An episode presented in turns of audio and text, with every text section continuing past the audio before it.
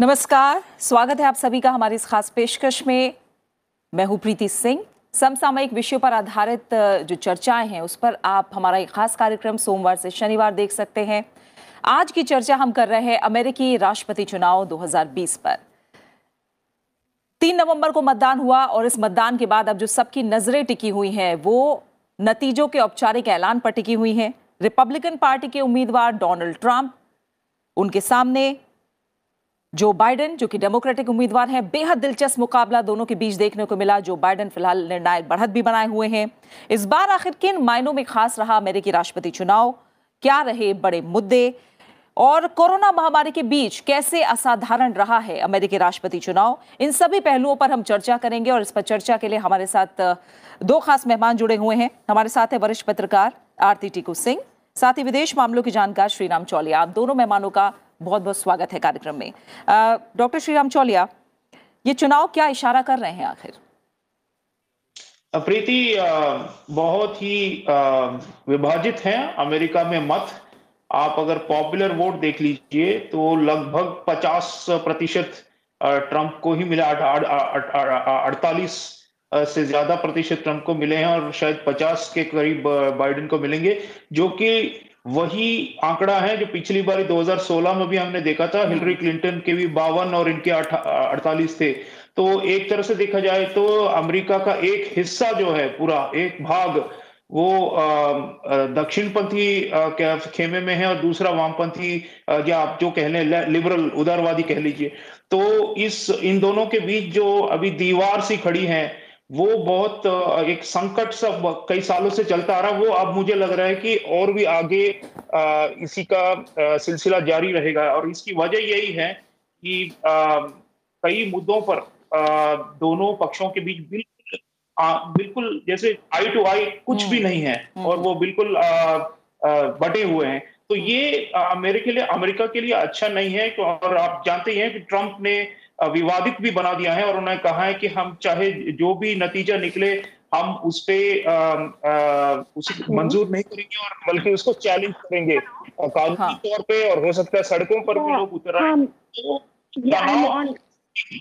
और लग नहीं रहा है कि इस चुनाव से अमेरिका की जो समस्याएँ हैं उनका कोई बहुत ज़्यादा हल निकलेगा हम्म। और अब देखना यह है कि अगर सुप्रीम कोर्ट तक बात जाती है कि किसने कौन जीता कौन हारा कौन से मत जायज़ थे कौन से नाजायज थे तो ये बड़ा ही एक मेसी जो हम कहते हैं मेसी आउटकम वो हम्म। नज़र आ रहा है और अमेरिका की में स्थिरता सामाजिक स्थिरता और अमेरिका का जो विश्व में किरदार है उन दोनों पे सवालिया निशान लगेगा क्योंकि ये जो इलेजिटिमेसी जो हम कहते हैं सिस्टम का हम्म। वो उभर कर आ रहा है और मुझे नहीं लग रहा है कि एक एकत्रित होकर अमेरिका अपने आप को संभाल पाएगा हम्म। तो संकट की जो प्रक्रिया चल रही थी कई वर्षों से मुझे लग रहा है कि अब ये और कई कई कई वर्ष और आगे भी देखने को मिलेंगे तो अच्छी खबर नहीं है हम्म। लेकिन हम उम्मीद करेंगे कि किसी न किसी तरह ये घर उनका बस जाए और दोबारा वो एक स्टेबल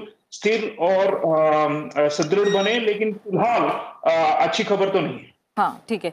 आरती जैसा डॉक्टर चौलिया भी कह रहे हैं कि सुप्रीम कोर्ट जाने के बाद जिस तरह से डोनाल्ड ट्रंप ने कही नतीजों के औपचारिक ऐलान से पहले ही मैं समझना चाहूँगी क्या ये किसी तरह से नतीजों को प्रभावित कर सकता है? उसके औपचारिक ऐलान के समय को प्रभावित कर सकता है?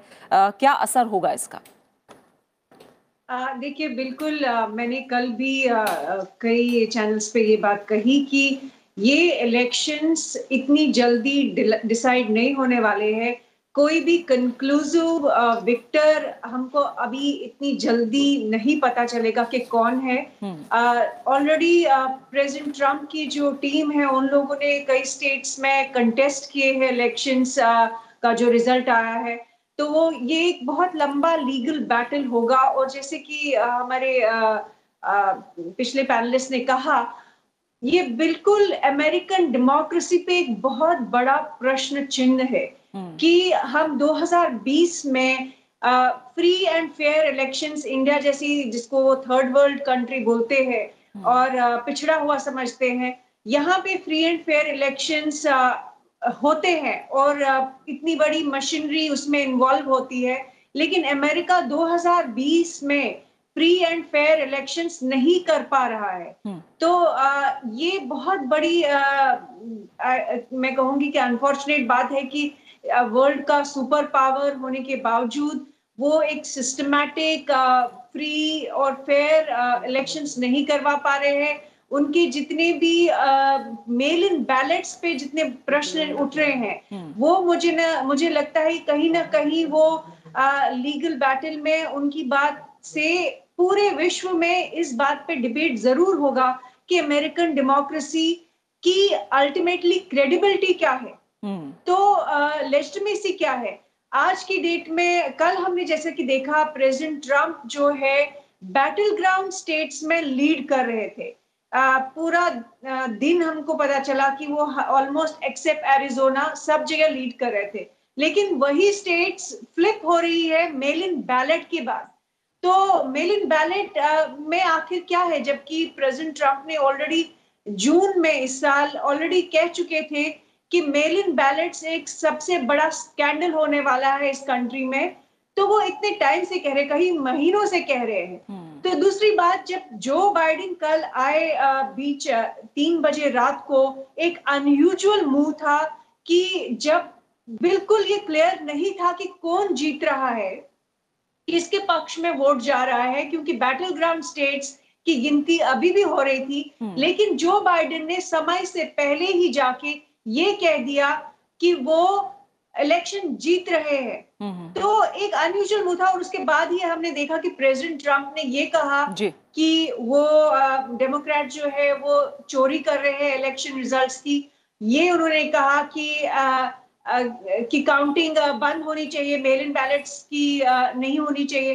तो ये सारी चीज़ों की वजह से ये लग रहा है और जो आप देख रहे प्रोटेस्ट हो रहे ऑलरेडी हो रहे हैं। इनफैक्ट एंटीफा प्रोटेस्ट भी ऑलरेडी हो रहे हैं। एंटीफा प्रोटेस्ट कहे या एंटीफा सेलिब्रेशन हम्म। कहे लेकिन वो केओटिक एनार्किक सेलिब्रेशन हो रही है अमेरिका में इस वक्त। हम्म, तो उससे ये समझ आ रहा है कि अमेरिकन डेमोक्रेसी कहीं ना कहीं उसमें एक दरार पड़ गई है एक कोलैप्स कर गई है कई सारे लेवल्स पे।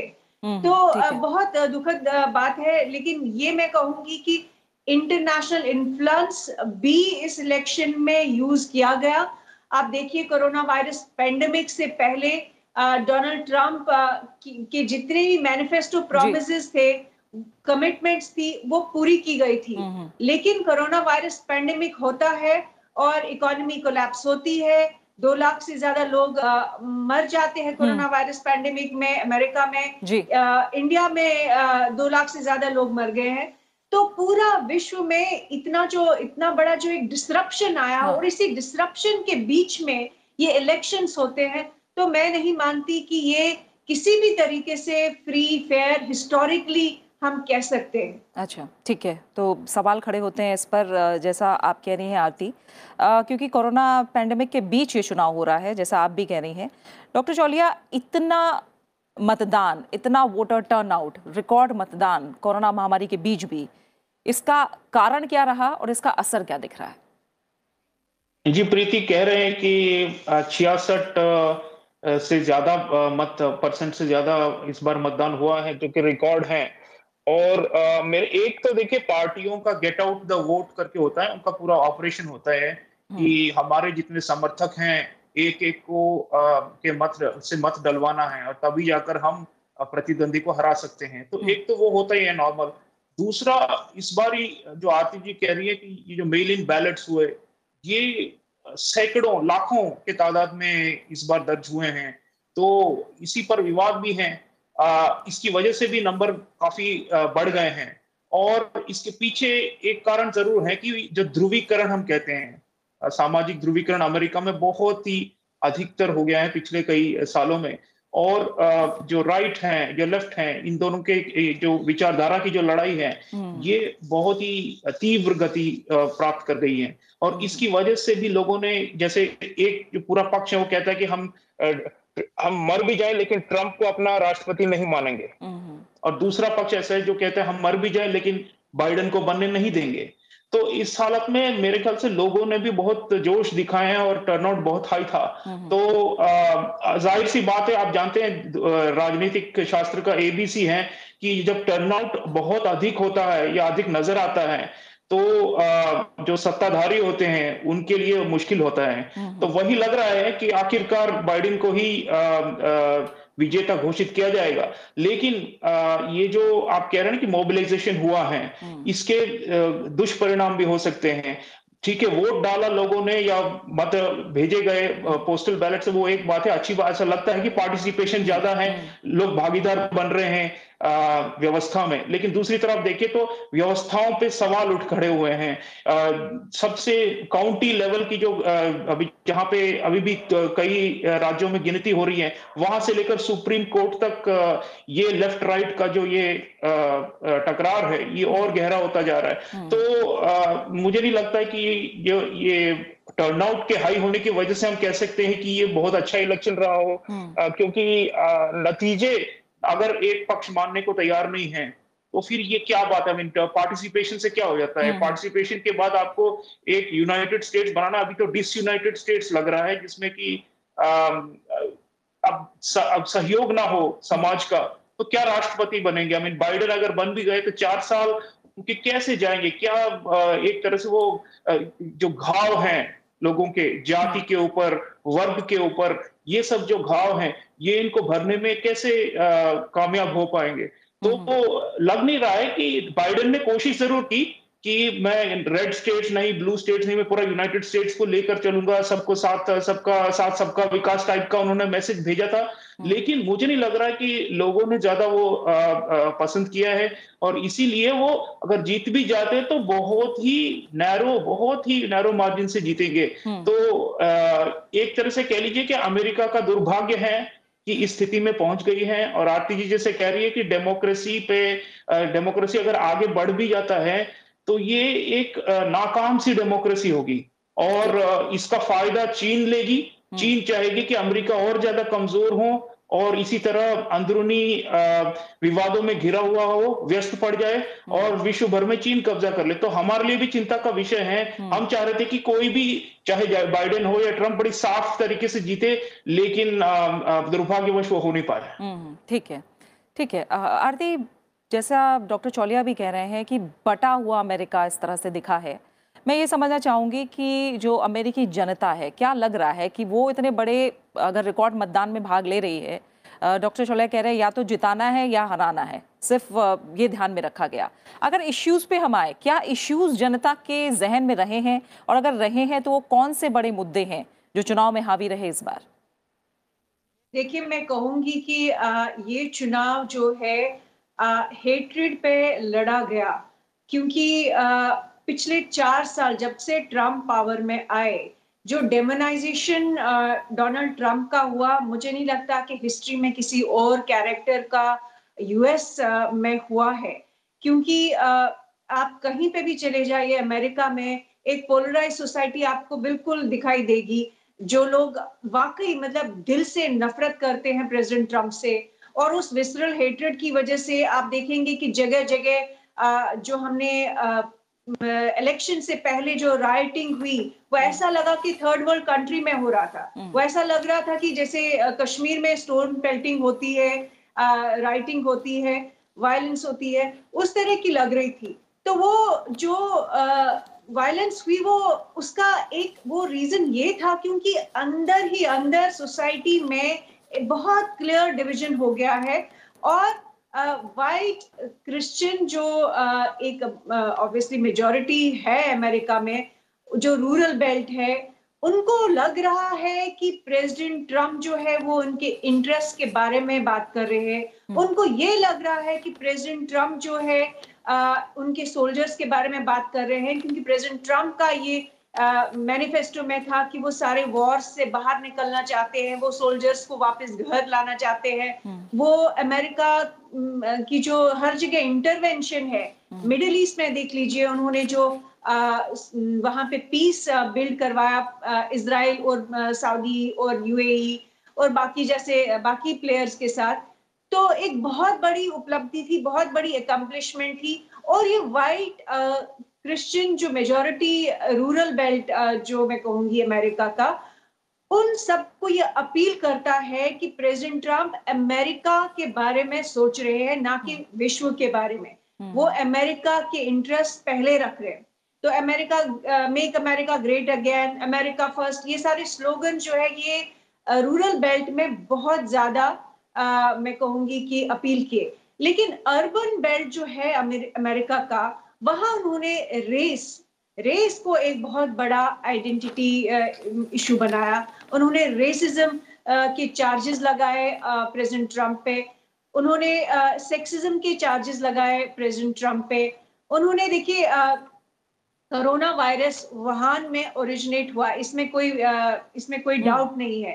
तो उन्होंने कोई भी क्रिटिसिज्म जो चाइना के खिलाफ था क्योंकि चाइना ने ऑब्वियसली uh, uh, हम सबको मालूम है कि चाइना ने इनिशियली एक्सेप्ट ही नहीं किया कि ये ह्यूमन टू ह्यूमन ट्रांसमिशन हो रहा है इस कोरोना वायरस से hmm. उन्होंने कोई भी uh, जो ट्रेवल है इंटरनेशनल ट्रेवल है उस पर कोई बैन नहीं लगाए प्रेसिडेंट ट्रंप ने शुरुआत की इंटरनेशनल ट्रैवल की जो बैन उन्होंने लगाई यूरोप में पहले हम्म। तो कोरोना वायरस पे क्रिटिसिज्म बिल्कुल जायज़ था कि चाइना ने इनिशियली जो जिस तरह से कोरोना वायरस पेंडेमिक जो है पूरे विश्व में फैलाया हम्म। उस पे क्रिटिसिज्म क्रिटिसिज्म बिल्कुल जायज़ था लेकिन यही जो डेमोक्रेट्स और जो लिबरल्स और लेफ़्ट जो इकट्ठे आके जिन लोगों ने डोनाल्ड ट्रंप को डेमोनाइज किया था उन्होंने ये कहा कि चाइना पे क्रिटिसिज्म और अटैक फेयर नहीं है ये इसको रेसिज्म का इशू बना दिया उन्होंने ब्लैक लाइव्स मैटर जो है इनफैक्ट जब तक ब्लैक लाइव मैटर का जो कैंपेन नहीं हाँ. था जब तक जो वायलेंस नहीं हुई उसके अंदर तब तक प्रेसिडेंट ट्रंप की जो ओवरऑल आप देखिए जितने भी सिनेरियोज देखिए इकोनॉमी देख लीजिए हम्म। उनका जो सोशल कोहिजन था जो उनका आउटरीच प्रोग्राम्स थे ब्लैक कम्युनिटी के साथ या बाकी माइनॉरिटी कम्युनिटीज के साथ उसमें इंडियन इंडियन अमेरिकन कम्युनिटी भी आते हैं हम्म। क्योंकि आप देख लीजिए उन्होंने टेक्सास में हाजी मोदी जो आउटरीच उन्होंने दिखाया इंडियन अमेरिकन कम्युनिटी को इंडिया में आके जो उन्होंने आउटरीच दिखाया तो सारी माइनॉरिटी कम्युनिटीज जो अमेरिका की है आउटरीच हम्म। तो था हम्म। लेकिन जो डेमोनाइजेशन लेफ़्ट और लिबरल्स की तरफ़ से आया उनके खिलाफ उसने प्रोजेक्ट किया कि प्रेसिडेंट ट्रंप जो है वो एक मॉन्स्टर है वो रेसिस्ट है वो सेक्सिस्ट हम्म। है आ, और इन चीज़ों पे इन हेट इस हेट्रेड पे ये इलेक्शन लड़ा गया। दूसरी बात उन्होंने कोरोना वायरस पेंडेमिक जिसका कि सबसे बड़ा जिम्मेवार चाइना है और उसको कोई अकाउंटेबिलिटी नहीं है, कोई आंसर आंसरेबल नहीं बनाया उसको, कोई उनसे सवाल नहीं पूछे, लेकिन उसके लिए भी उन्होंने डोनाल्ड ट्रंप को जिम्मेवार ठहराया कि देख लीजिए, कोई भी कोई भी कंट्री देख लीजिए यूरोप की आप में इंडिया को तो छोड़ दीजिए क्योंकि इसको थर्ड वर्ल्ड मानते हैं।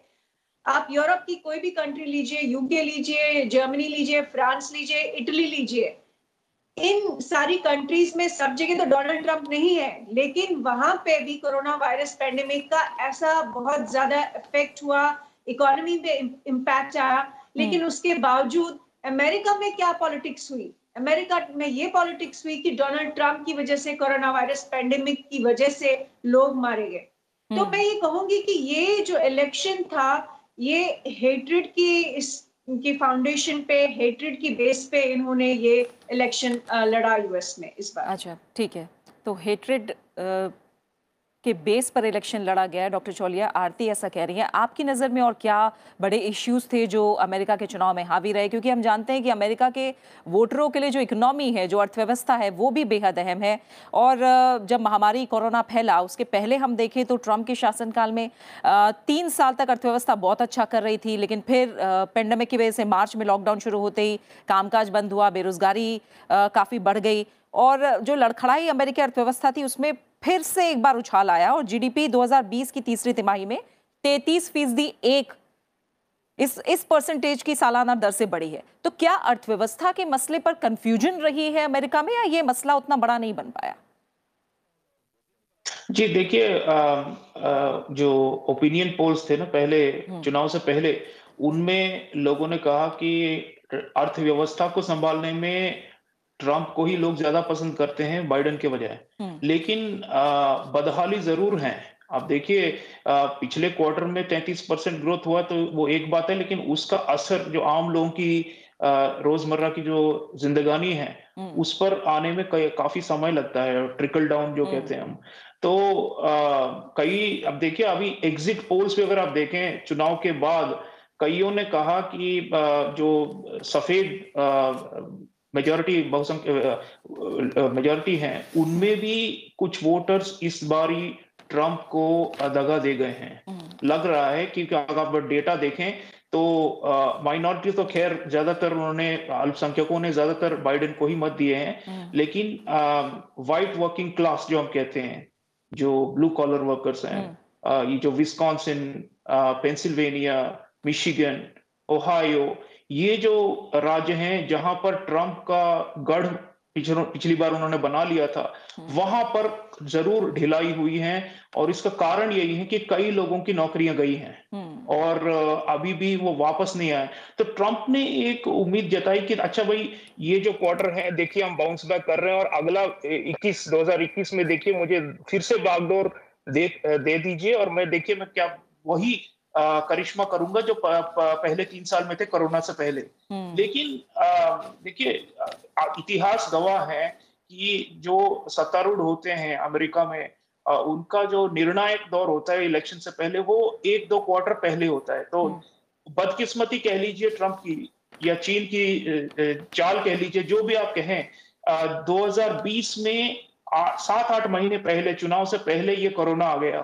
और इसकी वजह से आपने सही कहा कि पूरी मंदी पड़ी हुई है हम्म। और अम, कई लोगों को और इन्होंने डराया भी बाइडन के कैंप ने कि अच्छा भाई हा- ट्रंप कहते हैं हम तो कोरोना के साथ जी लेंगे और किसी तरह बाहर निकल आएँगे और बाइडन ने बड़ा ही मशहूर लाइन दिया उसके जवाब में कि हम तो कोरोना के साथ मर रहे हैं हम जी नहीं रहे हैं हम्म। और जब तक मैं ना आऊँ तो ये कोरोना हाँ। का जो विध्वंस है ये जारी रहेगी तो एक तरह से लोग काफ़ी डरे भी हुए थे कि अच्छा भाई आगे आने वाले समय में हमारा भविष्य नज़र नहीं आ रहा उज्जवल नज़र नहीं आ रहा तो हम्म। इसकी वजह से भी इकोनॉमिक डिस्ट्रेस कह लीजिए या फिर एंग्जाइटी जो कहते हैं कि आगे आने वाले समय में क्या क्या जाने हमारा क्या हश्र होने वाला है हम्म। इस तरह की सोच की वजह से भी ट्रंप को नुकसान हुआ है हम्म। अब मेल इन बैलेट्स का खैर वो तो एक विवादित है हम्म। लेकिन जो इन पर्सन वोटिंग हुई है जो लोगों ने खुद आके मतदान केंद्रों में डाले हैं वोट बैलेट उनमें भी उन, उनके जो पिछले जो समर्थक थे उनकी जो हार्ड कोर बेस थी उसमें ढिलाई हुई है और इसी वजह से आज हारते हुए नज़र आ रहे हैं। तो एक तरह से जो पॉपुलिज्म जो हम कहते हैं लोक लुभावनवाद ट्रंप की थी वो पहली बार काफ़ी कामयाब थी 2016 में क्योंकि तब लोग बदलाव चाह रहे थे। लेकिन चार सालों के बाद उनकी जो अपने जो बहुत ही विश्वसनीय जो जियाले थे उन लोगों ने उनमें से कुछ बाइडेन के पक्ष में वोट गए हैं ज़रूर और बाइडेन ने भी कुछ क्षेत्रों में ये जो मिडवेस्ट की जो बेल्ट कहते हैं वहाँ पर उन्होंने ट्रेड यूनियंस जो होते हैं वर्कर्स। व्हाइट वर्कर्स उनमें से कुछों को रिझाया है वादों के साथ तो समस्या तो हल नहीं होगी संकट तो नहीं हल होगी लेकिन। लोकतंत्र में आप जानते ही हैं हाँ कि जो सत्तारूढ़ होते हैं उनका डिसएडवांटेज होता है ये एंटी इनकम्बेंसी जो हम कहते हैं तो उसका भी ज़रूर असर पड़ा है। ठीक है और आखिर में आरती भारत के नज़रिए से देखें तो कितना अहम अमेरिकी राष्ट्रपति चुनाव इस बार? देखिए यूएस में अ, जो बाइडेन आए या डोनाल्ड ट्रंप आए इंडिया ऑब्वियसली इंडिया के जो डिप्लोमेटिक रिलेशंस है इंडिया का यूएस स्ट्रेटेजिक पार्टनरशिप जो है मुझे नहीं लगता है उस पर बहुत अ, कोई चेंज होगा हम्म। अ, क्योंकि जो जॉर्ज बुश के टाइम से इनफैक्ट यूएस इंडिया की जो पार्टनरशिप है वो प्रोग्रेस ही हुई है उसमें कोई कमी नहीं आई है तो ये मैं कहूँगी कि जो बाइडेन और डोनाल्ड ट्रंप की वजह से मुझे नहीं लगता है कि ओवरऑल कोई रिलेशनशिप में कोई फ़र्क पड़ेगा हम्म। लेकिन मैं ये कहूँगी कि अमेरिका में जो बाइडेन आते हैं तो उसकी वजह से ओवरऑल ग्लोबल जियोपॉलिटिकली एक शिफ्ट एक चेंज ज़रूर आएगा। वो ये होगा कि चाइना को जिसको डोनाल्ड ट्रंप चैलेंज कर रहे थे, ना ही किसी रिपब्लिकन ने पिछले तीस साल में, ना ही किसी डेमोक्रेट ने पिछले तीस साल में चाइना को चैलेंज किया था। इनफैक्ट उस पर ऑलमोस्ट कंसेंसस बना हुआ था रिपब्लिकन्स और डेमोक्रेट्स में कि चाइना सबसे बड़ा ट्रेडिंग पार्टनर है ही। एक स्लोगन भी इनफैक्ट मज़ाक के तौर पे बनाया ही गया था कि US is made in China क्योंकि इतनी ओवर डिपेंडेंस है चाइना पे कि चाइना को रैटल करना चैलेंज करना नामुमकिन सा बन गया था। वहाँ पे आके ट्रंप ने चाइना को एक चैलेंज दिया था वो साउथ चाइना सी पे वो वो अभी हाल में जो स्टैंड ऑफ़ चल रहा है इंडिया और चाइना के बीच में लद्दाख में लाइन ऑफ़ एक्चुअल कंट्रोल पे वहाँ पे भी secretary of state Mike Pompeo ने चाइना को वार्न किया। तो uh, इन सारी चीज़ों पे एक इम्पैक्ट आएगा क्योंकि जो uh, बाइडेन का जो अप्रोच होगा चाइना के लिए वो डिफरेंट होगा। ट्रंप से। क्योंकि ट्रंप एक आउटसाइडर थे एक डिसरप्टर थे ना ही वो रिपब्लिकन लाइन मानते थे ना ही वो डेमोक्रेट्स के ऑब्वियसली वो ऑपोजिट थे। तो जो उन्होंने एंटी एस्टेब्लिशमेंट एक लाइन ली थी कि चाइना को कंटेन करना है हाँ। सप्लाई चेन्स चाइना से डाइवर्ट करके बाकी जगह लेनी है। कॉड जो जापान ऑस्ट्रेलिया जी जी। यानी वो भारत के हिसाब से ज़्यादा मुफीद थी। समय की कमी है आरती माफ़ कीजिएगा आपको रोक रही हूँ। छोटा सा कमेंट इस पर डॉक्टर चौली आपका। जी मेरा मानना है प्रीति कि चाहे बाइडेन आए भी या ट्रंप रहे हम कोशिश करेंगे कि जो हमारी जो सामरिक साझेदारी है वो निरंतर प्रगति करें और नरेंद्र मोदी जी में वो काबिलियत है वो पहले से सोचते हैं और हमने पहले से ही इस रिज़ल्ट के बारे में एक प्लानिंग बना रखी है और मुझे लग रहा है कि जनवरी 2021 से हम चाहेंगे कि अमेरिका के अंदरूनी जो अभी जो विवाद और संकट है वो बाहर उससे उभरे और एक स्थिर सरकार बने ताकि हम उनके साथ मिलकर एशियाई प्रांत में संतुलन काम सामरिक संतुलन बनाए रखें और और बढ़ाएँ। तो यही हमारी उम्मीद है कि अमेरिका सशक्त रहे लेकिन उम्मीदें कम ही रखनी होंगी क्योंकि जैसे आरती जी कह रही हैं बाइडेन जिस प्रकार से आए हैं एक साफ़ विजेता होकर नहीं आ रहे हैं तो वो कमज़ोरी रहेंगे और हमें अन्य विकल्प भी सोचने पड़ेंगे किस तरह चीन से निपटा जाए। बिल्कुल बिल्कुल। बहुत बहुत शुक्रिया डॉक्टर चौलिया, आपका आरती टिकू सिंह आपका इस चर्चा में शामिल होने के लिए फ़िलहाल बहुत बहुत शुक्रिया। तो अमेरिका से भारत के संबंध हमेशा से अच्छे रहे हैं और हाल के सालों में हमने देखा कि इनमें एक नया आयाम भी आया है। और जब अंतर्राष्ट्रीय स्तर पर एक तरह से संबंध स्थापित होते हैं तो बहुत संभव नहीं होता कि किसी एक व्यक्ति की वजह से संबंधों की दिशा बहुत ज़्यादा बदले। इसी के साथ इस खास पेशकश आज की चर्चा में फ़िलहाल इतना ही। इस कार्यक्रम को यूट्यूब पर भी देख सकते हैं। आपके सुझाव, प्रतिक्रियाओं का हम इंतज़ार करते हैं। इजाज़त दीजिए। नमस्कार।